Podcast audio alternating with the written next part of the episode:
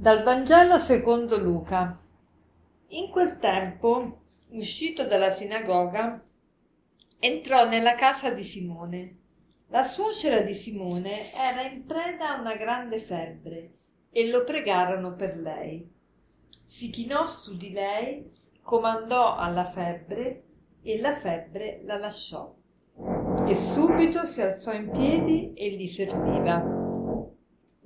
Oggi vorrei meditare con voi su questi pochi versetti del Vangelo di Luca. Gesù entra nella casa di Simone. Simone è un apostolo, ma ancora non è stato chiamato a questo punto nel Vangelo di Luca, non è ancora stato chiamato a seguire Gesù come apostolo. È semplicemente un pescatore, un uomo sposato che accoglie Gesù nella sua casa e, e, prega insieme alla sua famiglia per la suocera perché è malata. Questo ci fa capire quanto è importante la preghiera per chi sta male, intercedere per chi è malato. E Gesù che cosa fa? Gesù entra nella casa di Simone e si mette a, si china su di lei, le impone le mani e la febbre la lascia. E noi pensiamo, ma che guarigione, è una guarigione semplice questa, una guarigione da una semplice febbre, figuriamoci.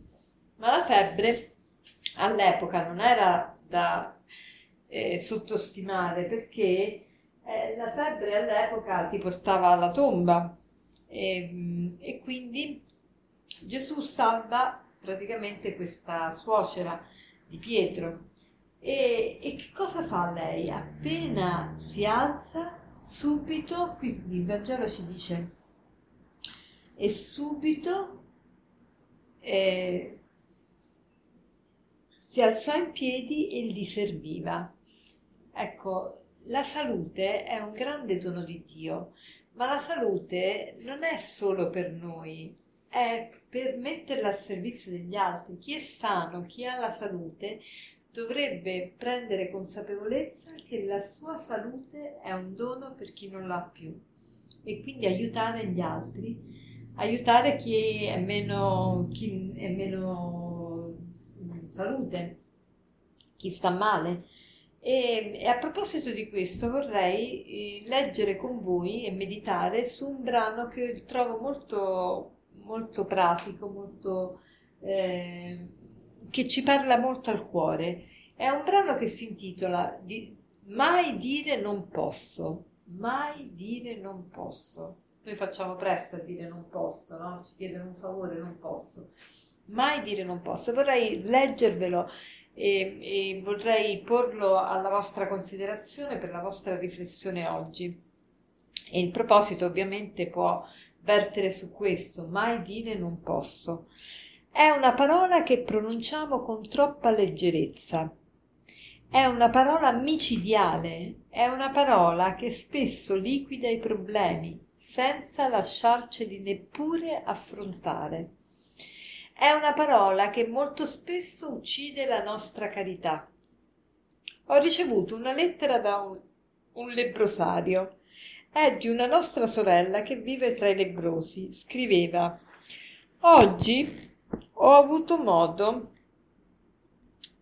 eh, no, oggi ho avuto tanta forza da una scena che Dio mi ha messo sotto gli occhi.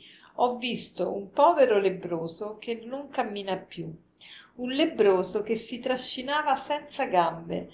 L'ho visto aiutare un bimbo poliomelitico a camminare. Il piccolo era aggrappato alle spalle su di lui e si trascinava intorno al, e lui si trascinava i carponi intorno alla capanna per farlo camminare. La scena mi ha fatto piangere. Ha commosso anche me e ho chiesto perdono a Dio per tutte le volte che davanti a una carità ho detto non posso. Ci siamo tanto abituati a queste due parole che le portiamo in noi costantemente. È un cliché preparato dal nostro egoismo. Quando è che in realtà non possiamo? Se non possiamo fare noi, possiamo almeno trovare chi farà per noi.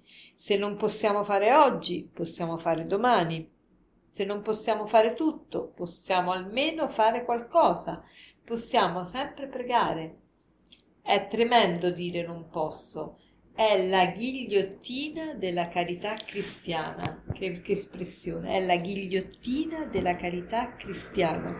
Bisogna bandire quelle parole. Quando non posso veramente, posso almeno celarmi nel bisogno del fratello, calarmi nel bisogno del fratello e versare una lacrima con lui. Buona giornata.